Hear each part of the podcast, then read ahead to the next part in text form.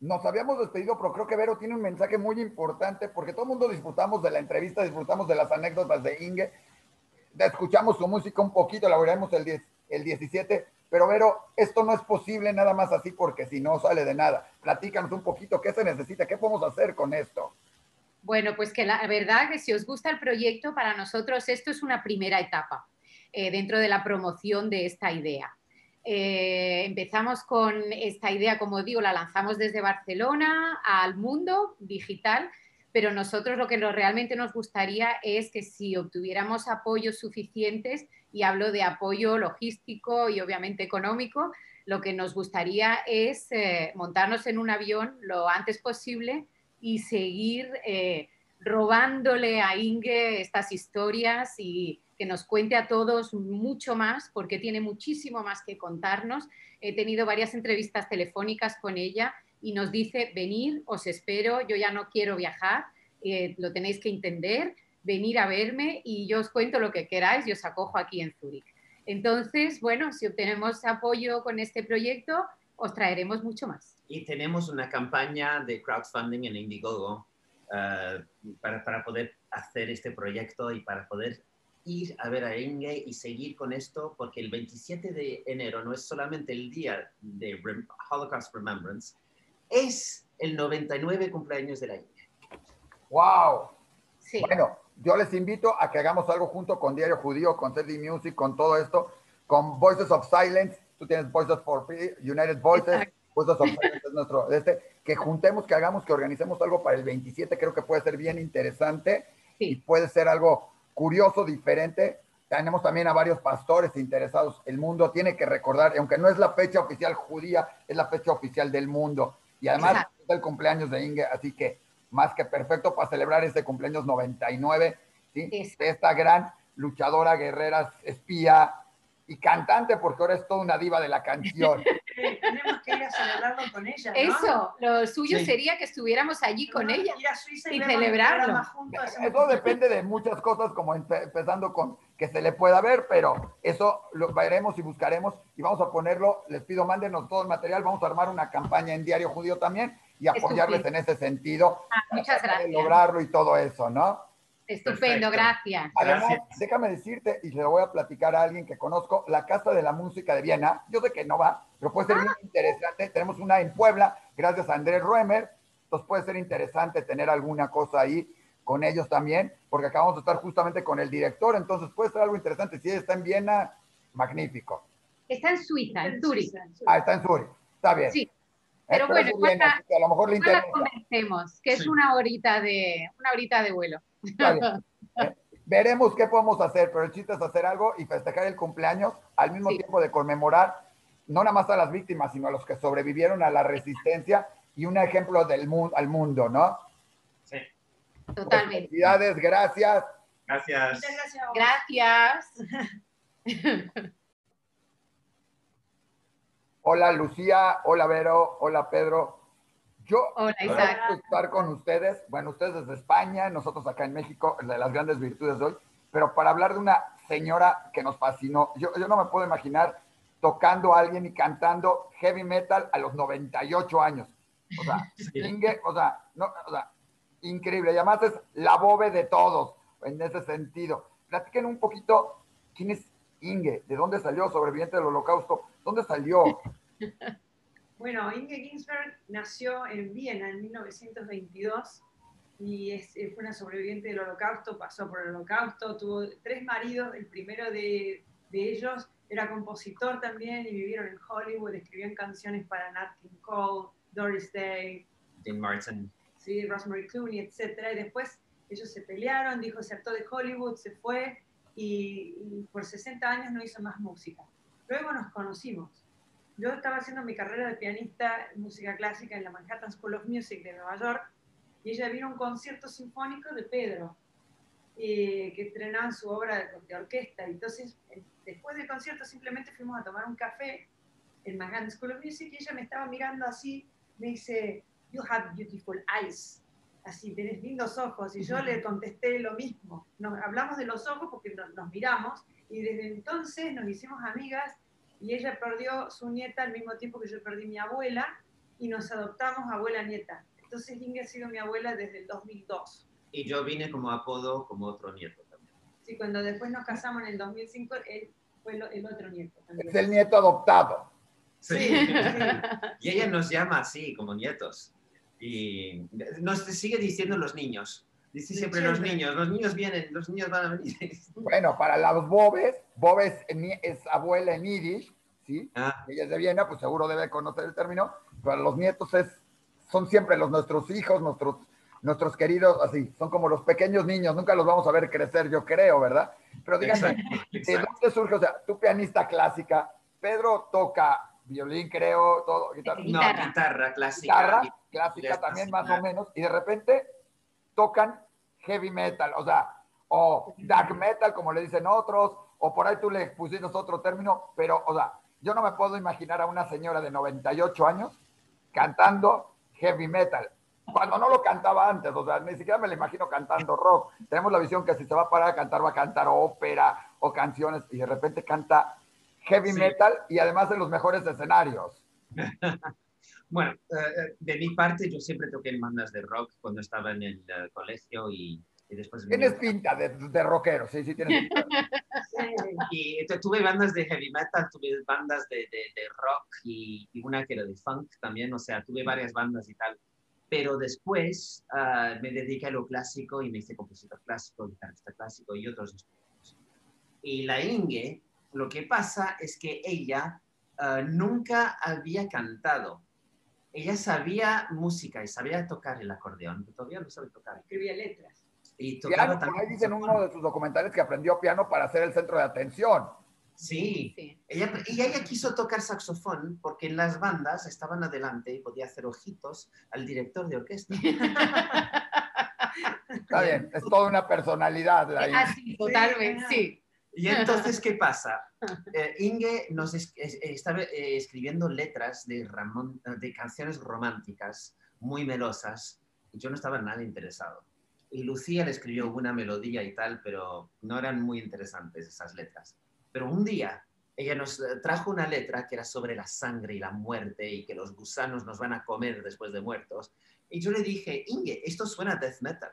Y ella, death metal, what is that? ¿Qué es eso? Death metal. Con su Se la imagino, sí. La música que cuando la ponían los hijos y los nietos, todo el mundo apagaba en el radio, sí. Exacto. Y ella, eh, yo le mostré, ella dijo, me encanta, hagamos una música death metal. Y yo, ¿en serio? Y ella, sí, sí, ponlo otra vez.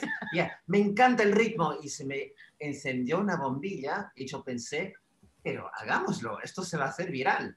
Entonces hicimos una canción con videoclip y después otra, hicimos cuatro en total.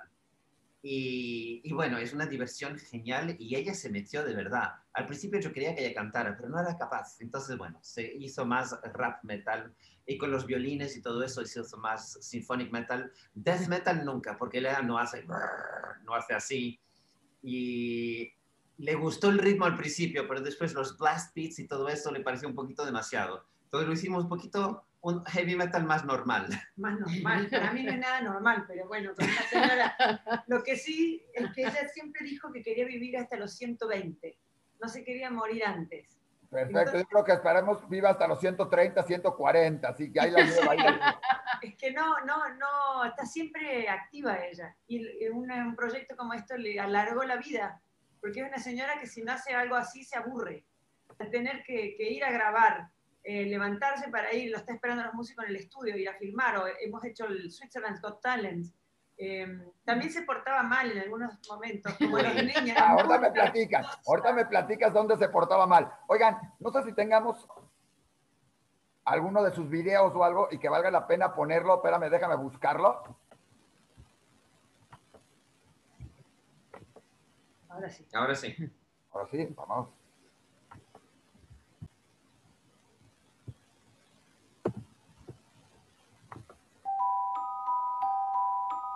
Totenköpfchen, Totenköpfchen, rassle mit den Beinen.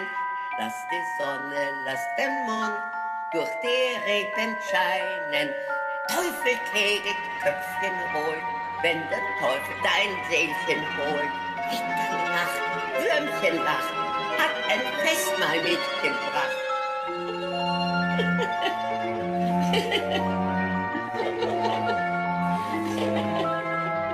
ves igualito, Pedro. Te ves igualito.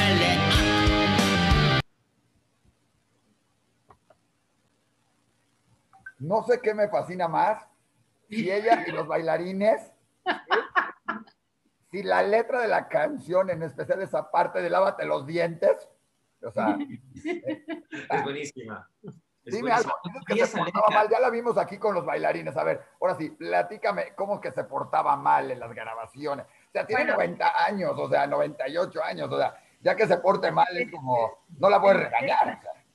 Claro, si te interesa, ya que empezamos por hablando de los bailarines, se portaba mal, no es- era- mira, uno se le retiró así, le encantaba el chico, el, el- el colombiano. colombiano. que tenía del lado, sí, de un lado el colombiano y se le retiró, antes de empezar a filmar ya le estaba tirando onda así en el camarín, porque le encantan los hombres jóvenes, te digo, le encantan los hombres. Y una de las razones por la cual sigue, sigue joven ella, ¿no? Y le gustan los latinos. Le encantan los latinos. Apúntense ahí con famosa estrella, todos los que quieren estar con una famosa estrella de heavy metal, ahí la tienen. Es verdad. Y bueno, y, y entonces ya, ya empezó así. Después era impaciente. Estábamos grabando los videos y quería ir, no aguantaba las tomas. Donde viste que hay que repetir cómo es filmar, ¿no? Repetir, poner cable, que este cable, que la luz, que allá, que repetí esta línea. Bueno, no aguantaba, no, me voy, si en tres minutos no está, me voy. Después había días que no tenía, simplemente no le apetecía ir al estudio, porque estaba cansada, quería dormir la siesta o no se quería levantar temprano.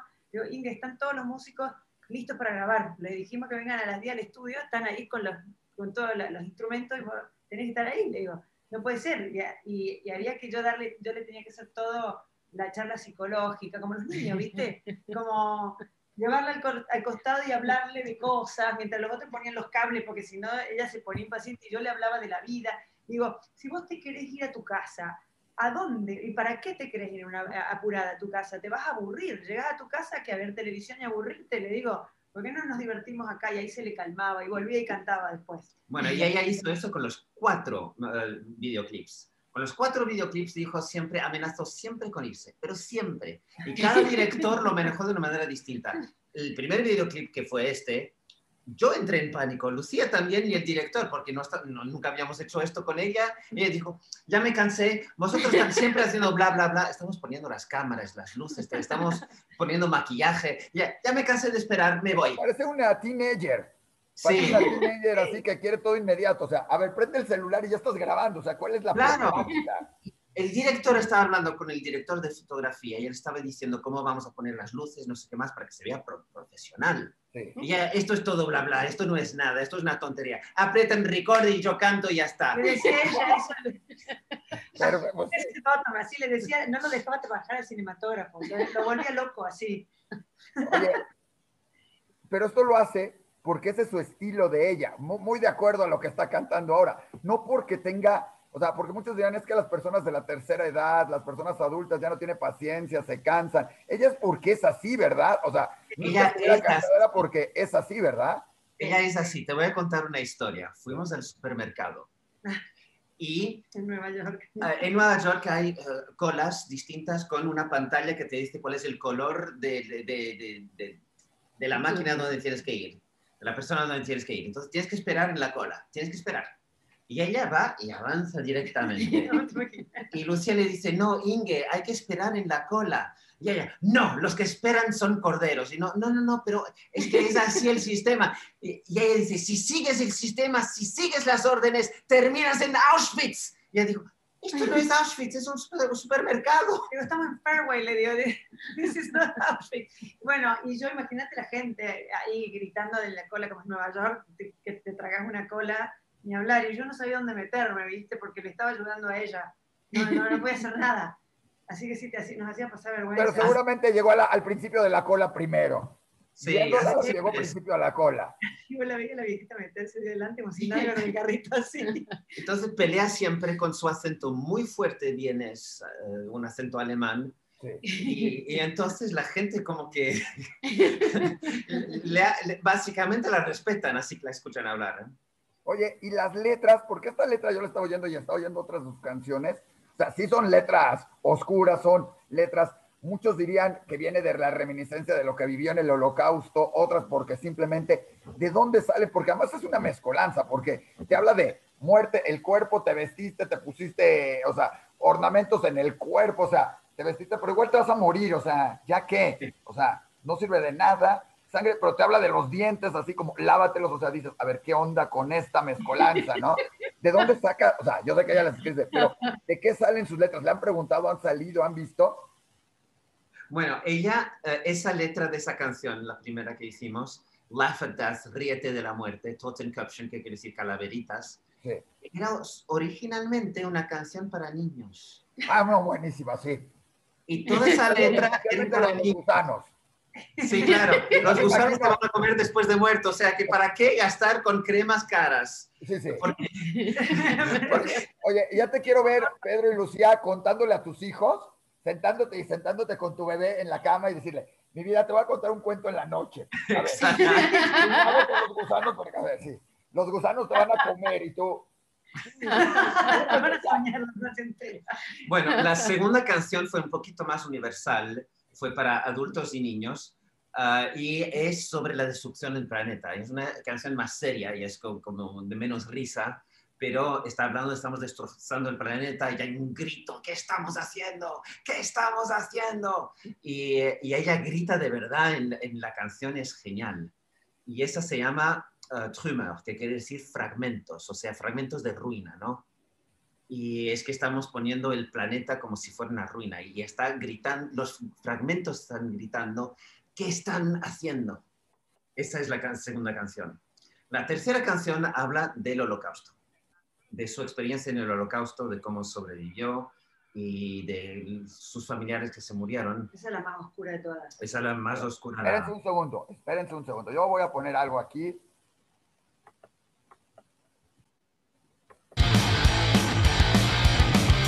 Let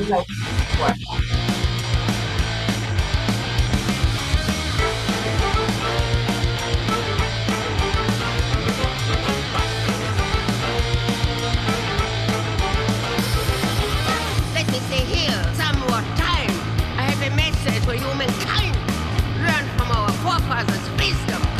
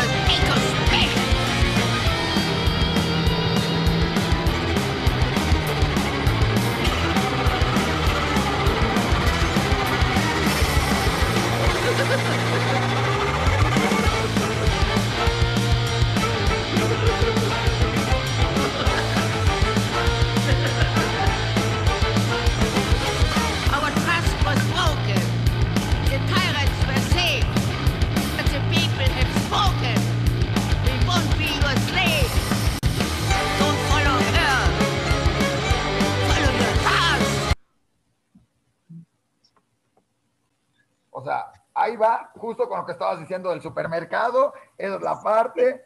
Exacto. Justamente. No corderos. Mensaje. Oye, las risas atrás, la música, los violines, o sea, está increíble también la música. O sea, si no la oiría, no diría, o sea, si no la conociera, dirían, no es una señora de 98 años. Una pregunta, alguien que los ha oído y de repente se entera que la vocalista tiene 98 años y es la típica abuelita que esperaríamos viendo así, como tejiendo. Este, ¿Qué les dicen, eh? Uy, bueno, nos han dicho de, sí, de todo, lo más original. Deberías haber visto cuando, siempre que filmamos un videoclip, todo, toda la gente que está trabajando detrás de la cámara, la boca se les abre al principio. agarran sus celulares para sacar fotos o filmar. Un tipo estaba llamando a su esposa, no puedes creer lo que estoy viendo ahora. Una señora de noventa y pico años cantando heavy metal. Escucha, escucha esto. Estaban así. Era el tipo que le hacía las luces, no sé. Sí, y la gente en se... En medio de la sesión llamaba. Lo mejor de todo, lo mejor de todo fue cuando uh, tocamos para Switzerland's Got Talent. Eso te iba a preguntar. Suiza tiene talento. estar en dos Got Talents, Estados Unidos y Suiza, ¿no? No, nos invitaron de Italy's Got Talent, France Got Talent, nos invitaron de todos esos. Germany también. bueno, platícanos cómo salió eso, platícanos cómo salió, porque otra vez, a los 98 años muchas estarían en su casa, recluidas, o estarían sufriendo, o estarían ya, como ella dice, solitarias en, algún momento, pero ¿cómo fue esa experiencia? Porque además sé que en, American Got Talent no le fue tan bien. Mira, eh, fueron tres veces, en el documental solo mostraron la tercera, que fue la que fue mal. La primera fue perfecta, nos invitaron. Nos invitaron, para el show. Ella no quiso ir. No quiso, ahí está. Por dos razones. Ya hice Suiza tiene talento. ¿Para qué quiero hacer el de América? el primero fue el de Suiza, ¿no? Sí, fuimos al de Suiza. Y lo hicimos antes. Y después nos invitaron al de América. Hicimos la audición. Salió perfecto. Ella después no quiso viajar porque primero ya hicimos el de Suiza, ¿para qué queremos hacer el de América? Le dije, Suiza tiene 7, 8 millones de habitantes, América tiene 330, pero no es solo eso, es que va para el mundo entero, es para billones de personas. Que no, entienden. No, entendía, al principio no entendía ni cómo funcionaba YouTube. Por eso ves, ahí ves que es una mayor, ¿ves? Cuando la ves gritar, todo bárbaro, pero cuando le empecé a explicar, ahí es cuando ella ya se, se lleva, como hacía ella en los años 50 en Hollywood Sí, que todo es igual que antes, ¿viste? Está con la idea de los años 50. La segunda razón es que no quería hacer el viaje de 18 horas de Tel Aviv a Los Ángeles. Le dijimos, ven a Nueva York. ¿Cómo? ¿Vive en Israel ella? tiene cuatro residencias, la verdad. Está en la mitad, en los, eh, la segunda parte del año, los segundos seis meses del año se la pasa en Estados Unidos. Tiene ah. una casa upstate en Nueva York. En el norte del estado de Nueva York. Sí, por los Catskills y después tenía su departamento al frente del Lincoln Center. En Manhattan. En Manhattan y luego la primera parte del año, o sea, los primeros seis meses los divide entre Zurich y, Tel Aviv. Entre Suiza y... Para que la gente entienda por qué no quería viajar a, a, Estados Unidos y donde vivía, ¿no? Porque América Total es siempre en marzo. Y, ella está siempre en Israel. En, esa época está siempre en Israel y no le apetecía. Dice, yo estoy muy bien en Israel, el clima es lindo. Dice, ¿por qué no les pregunta a los de American Got Talent si pueden cambiar la fecha para cuando yo vaya? Me lo imagino llegando a reclamarle. Me imagino llegando a decirle, tú ves que viajaste desde Tel Aviv para decirles, ¿no?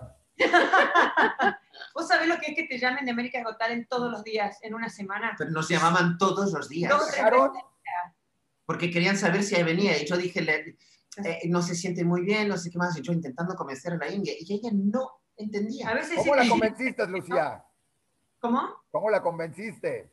Bueno, no fue al final, pero que, sí, que no, que sí, que no. Y un día dice, me siento para ir, y después dice que no me siento para ir. Y bueno, al final, no la, esa fue la única vez, la única, la única vez que no la pudimos convencer a algo. Porque normalmente... sí hizo American Got Talent. Pero sí hizo American Got Talent. Bueno, lo que pasó es esto. el primer año en America's Got Talent nos aceptaron, nos invitaron, ella no quiso viajar. El segundo año seguí la invitación, no teníamos que hacer audición de nuevo y tampoco quiso ir. Y la tercera vez había que hacer audición y ella dijo, bueno, ok, hago la audición. Y fue ahí que ya se olvidó, de la letra. Y... estaba incluso más mayor que los primeros. O sea, en un viejito así, la, la diferencia entre un año y el otro ella tampoco quiso practicar, tampoco quiso ensayar para la tercera vez. Un personaje. Pero en Suiza tiene talento. eh, le fue increíblemente bien. Y lo que, cómo funcionan estos programas es que hay productores que eligen al talento y después ponen delante de los jueces que no mm. saben lo que, lo que van a escuchar. Claro. Y entonces los jueces se quedan, están ahí con una viejita. Que... La señora que salió toda dulce, vestida de, o sea, su vestido de gala, creo que de rojo, creo que estaba en, en uno de esos. ¿sí? Exacto. Y de repente empieza la música y uno de los jueces tenía la boca abierta, el público todo como que, ¿qué es esto? y la escuchan gritar y haciendo esto. Y les encanta, pero tuvimos una ovación de pie.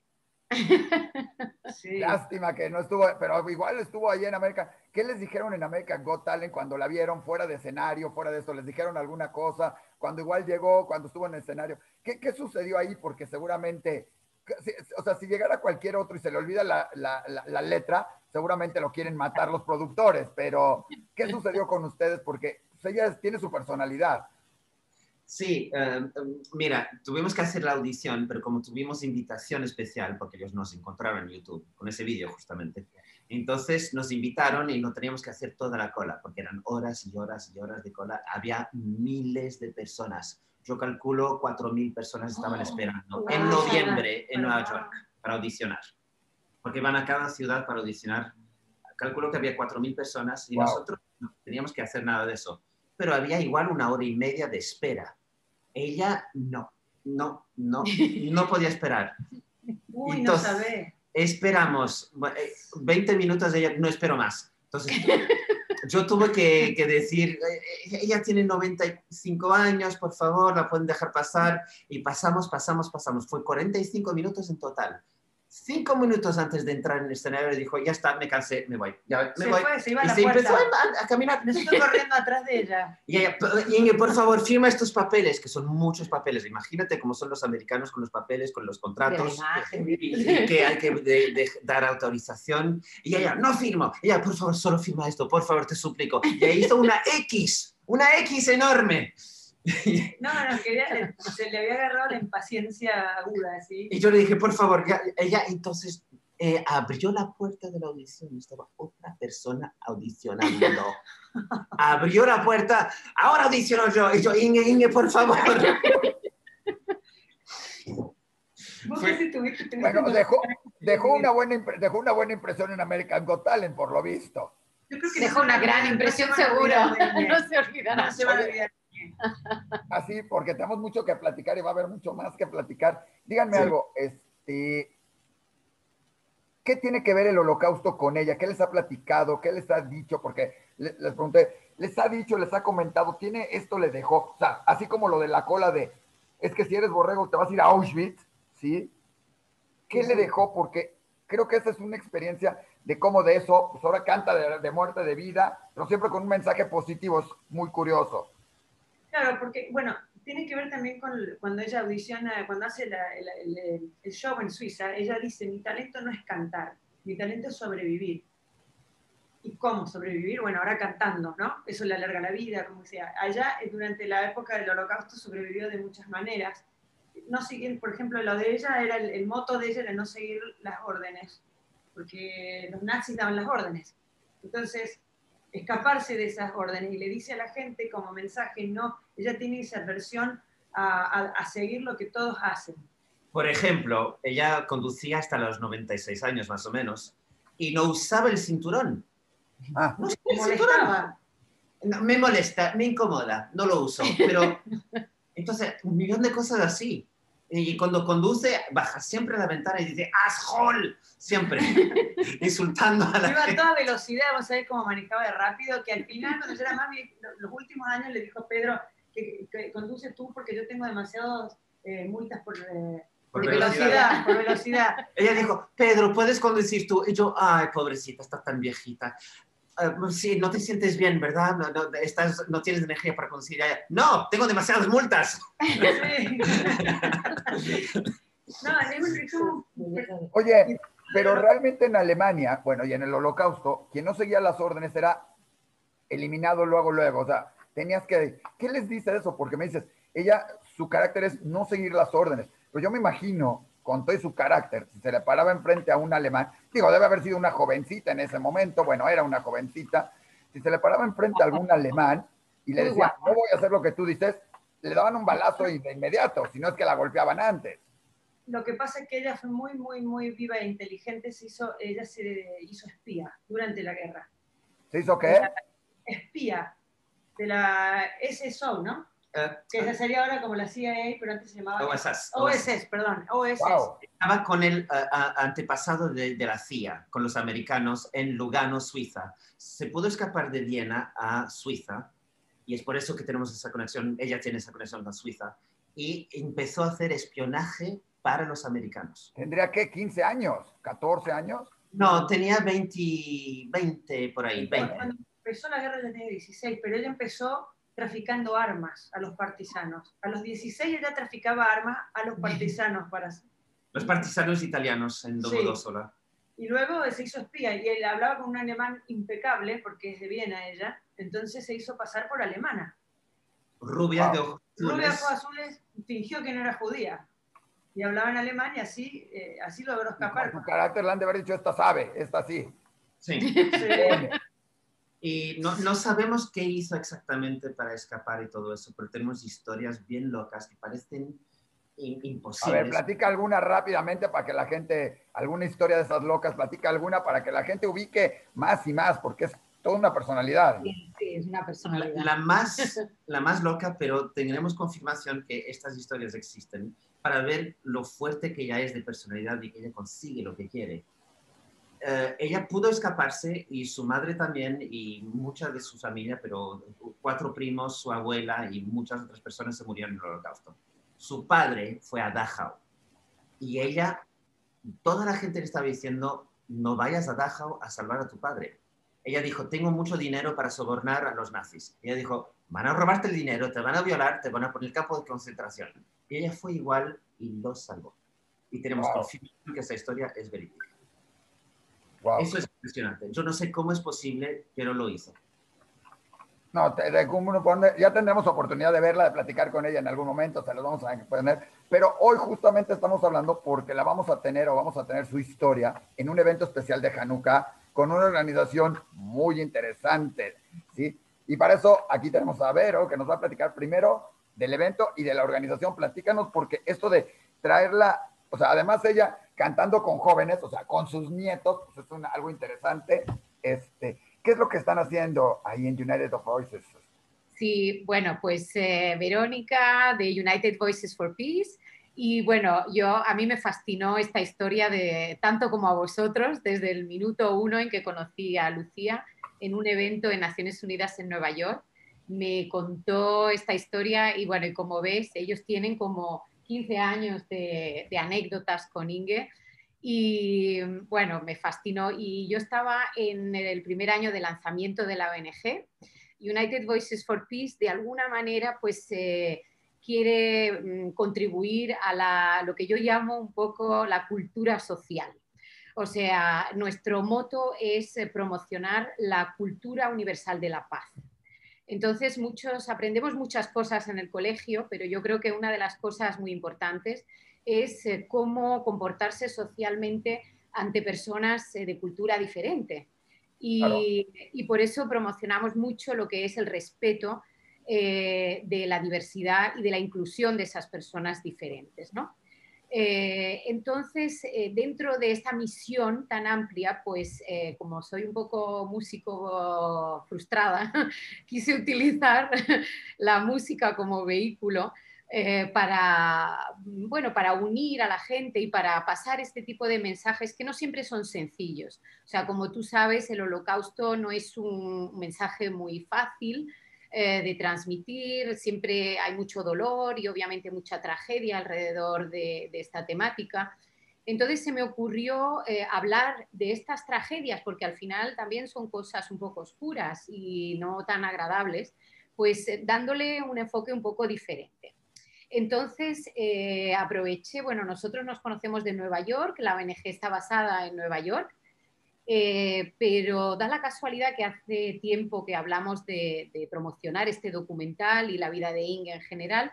Para nosotros es obviamente un vehículo muy importante para comunicar sobre la lucha contra el antisemitismo y en general las injusticias sociales. porque Inge representa eh, una persona, primero una mujer fuerte, como tú dices, y en general, como me han dicho a mí misma, el carácter fuerte en una mujer a veces se percibe como un defecto y no como una virtud. Es curioso, pero la sociedad se espera de una mujer rubia, ¿no? que, sea dócil y con un carácter eh, muy dulce, ¿no? Eh, bueno, y una persona de 98 años nos las imaginamos, como dije, sentada, tejiendo y haciendo su, y, así hablando con los nietos y nada más, no cantando heavy metal. Totalmente. Bueno, otra, no sé qué dijo metal, classic music, que como le, la bautizó Lucía, estamos diciendo el término que decirle heavy metal.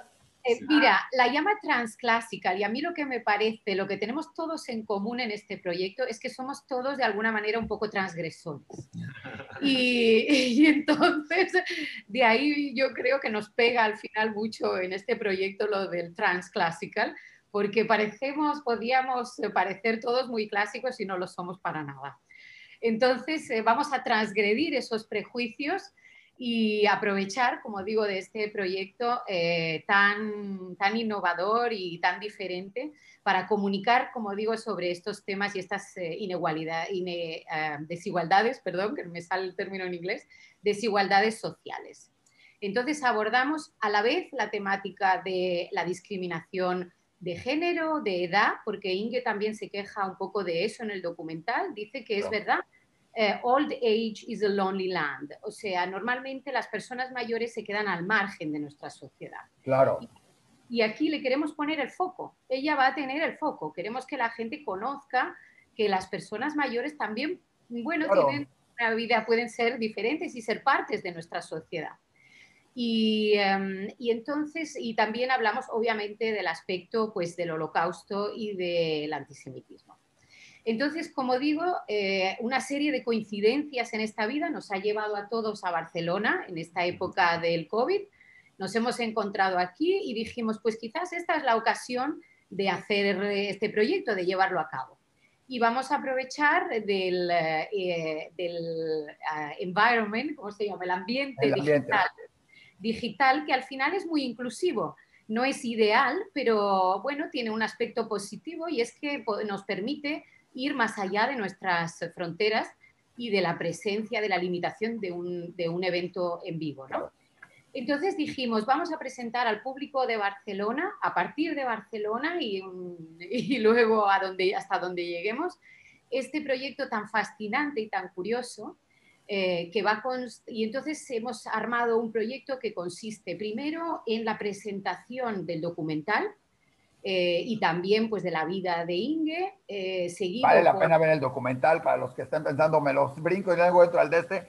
Vale la pena. Entonces yo les animo a todos a que también eh, os conectéis ese día y nos sigáis en vivo porque vamos a transmitir ese, a retransmitir ese documental online y después pues vamos a tener como ves, tienen muchas historias fascinantes que contar.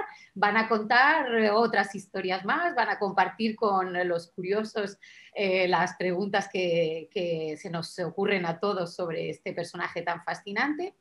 Y eh, después vamos a aprovechar de la presencia en Barcelona para también pues, enseñaros todos los estilos que Pedro y Lucía son capaces de desarrollar y inspirados por la festividad de Hanukkah y la presencia en Barcelona, os van a deleitar bueno, con tres piezas, eh, una que es eh, ladino, muy tradicional. Para que la gente sepa que no va a ser un concierto de heavy metal, para el que diga, no, efectivamente. que seguramente va a decir, ¿qué es eso? Apaga tu música, tu horrenda, o sea, no. No, no. Vamos yo le voy a pasar a mi mamá, a, a Inga, para que vea que el heavy metal no es tan grave. Exacto, efectivamente partimos de la historia de Inge, pero también coincidiendo con la festividad de Hanukkah eh, y de la presencia en Barcelona, queríamos también exponer su talento, eh, su multitalento eh, y su versatilidad para enseñaros pues cómo han hecho también, aprovechando de su presencia en Barcelona, eh, unas piezas maravillosas eh, que tienen un color eh, mediterráneo muy fuerte. Buenísimo. Y exacto, con unos artistas acompañados. ¿Cómo se oye el ladino y las canciones ladinas románticas vestidos así con, con vestidos de... sería una, una, innovación ver cómo se ve, ¿no? Yo quiero ver así con, con, los dientes, la cara negra. Ahí quiero contar una anécdota. ladino, o sea, puede ser un romance. A lo mejor anuncia la conquista, ¿verdad? Pero...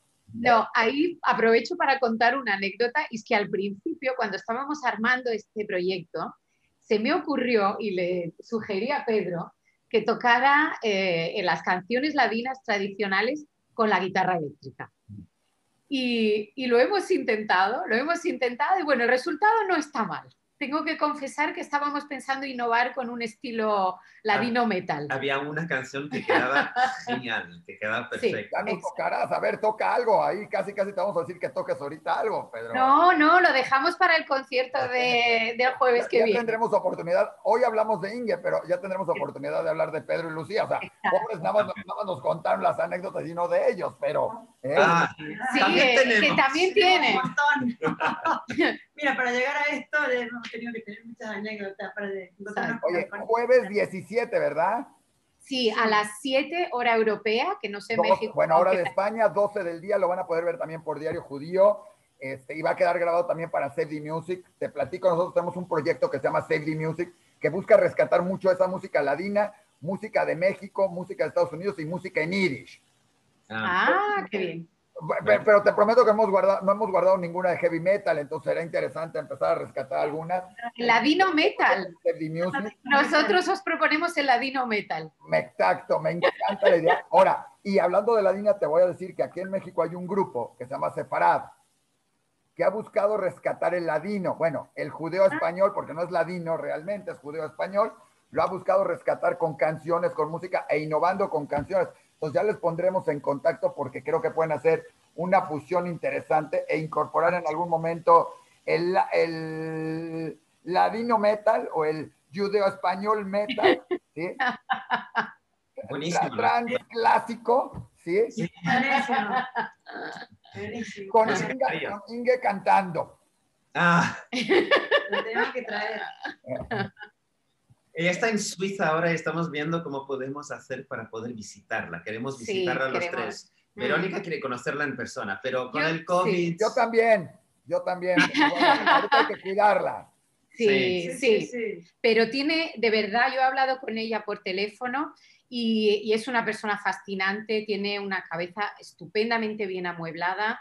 Eh, y creo que tiene muchas enseñanzas todavía que transmitirnos. Por eso se nos ocurrió ir quizás a visitarla, intentar seguir filmando algo más, porque 13 minutos no son suficientes. No. Ojalá y también podamos tener la oportunidad, nos den ustedes la oportunidad de hablar en algún momento, primero con Pedro, con los días otra vez en otro momento para hablar de ustedes y otro para poder hablar y comentar y por lo menos felicitar a Inge, porque la realidad es que creo que no nada más es lo que ha hecho, sino la inspiración que refleja, ese carácter, ese, ese que a los 98 años y a hoy no sé cómo esté pasando ahorita la pandemia, yo sé que debe ser duro porque debe estar encerrada en casa.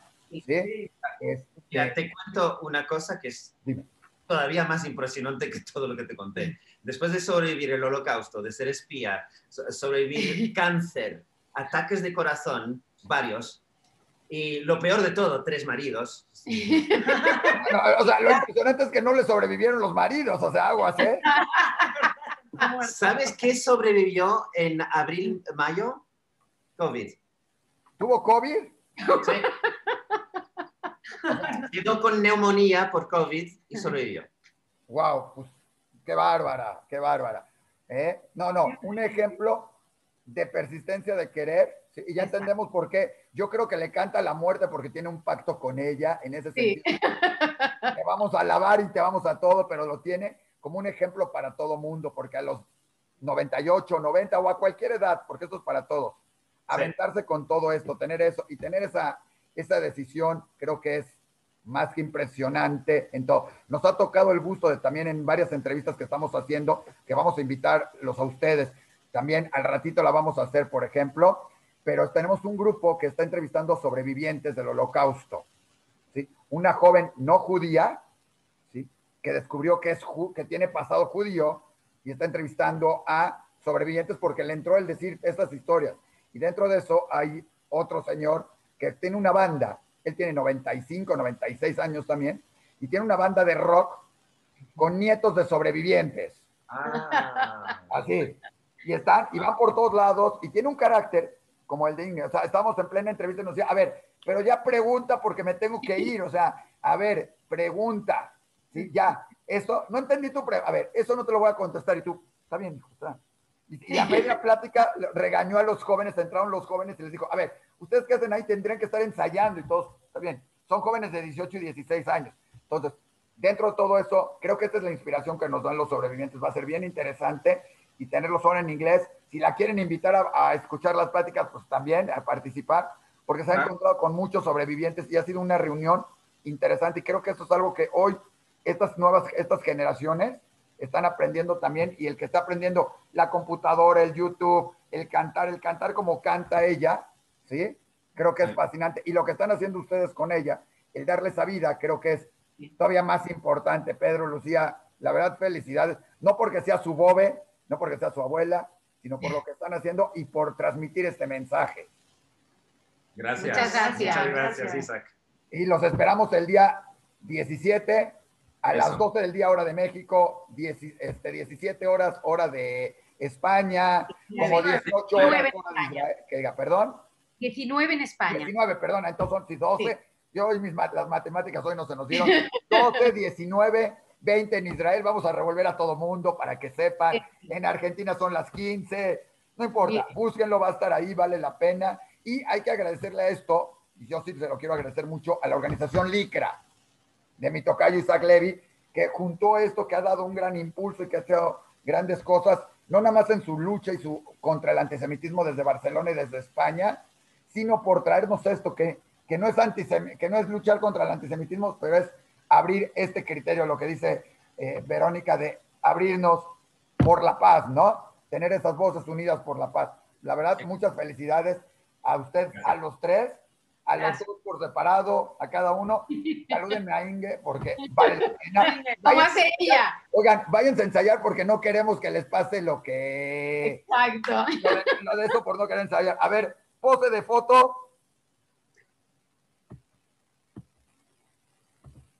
¿Listo? Gracias.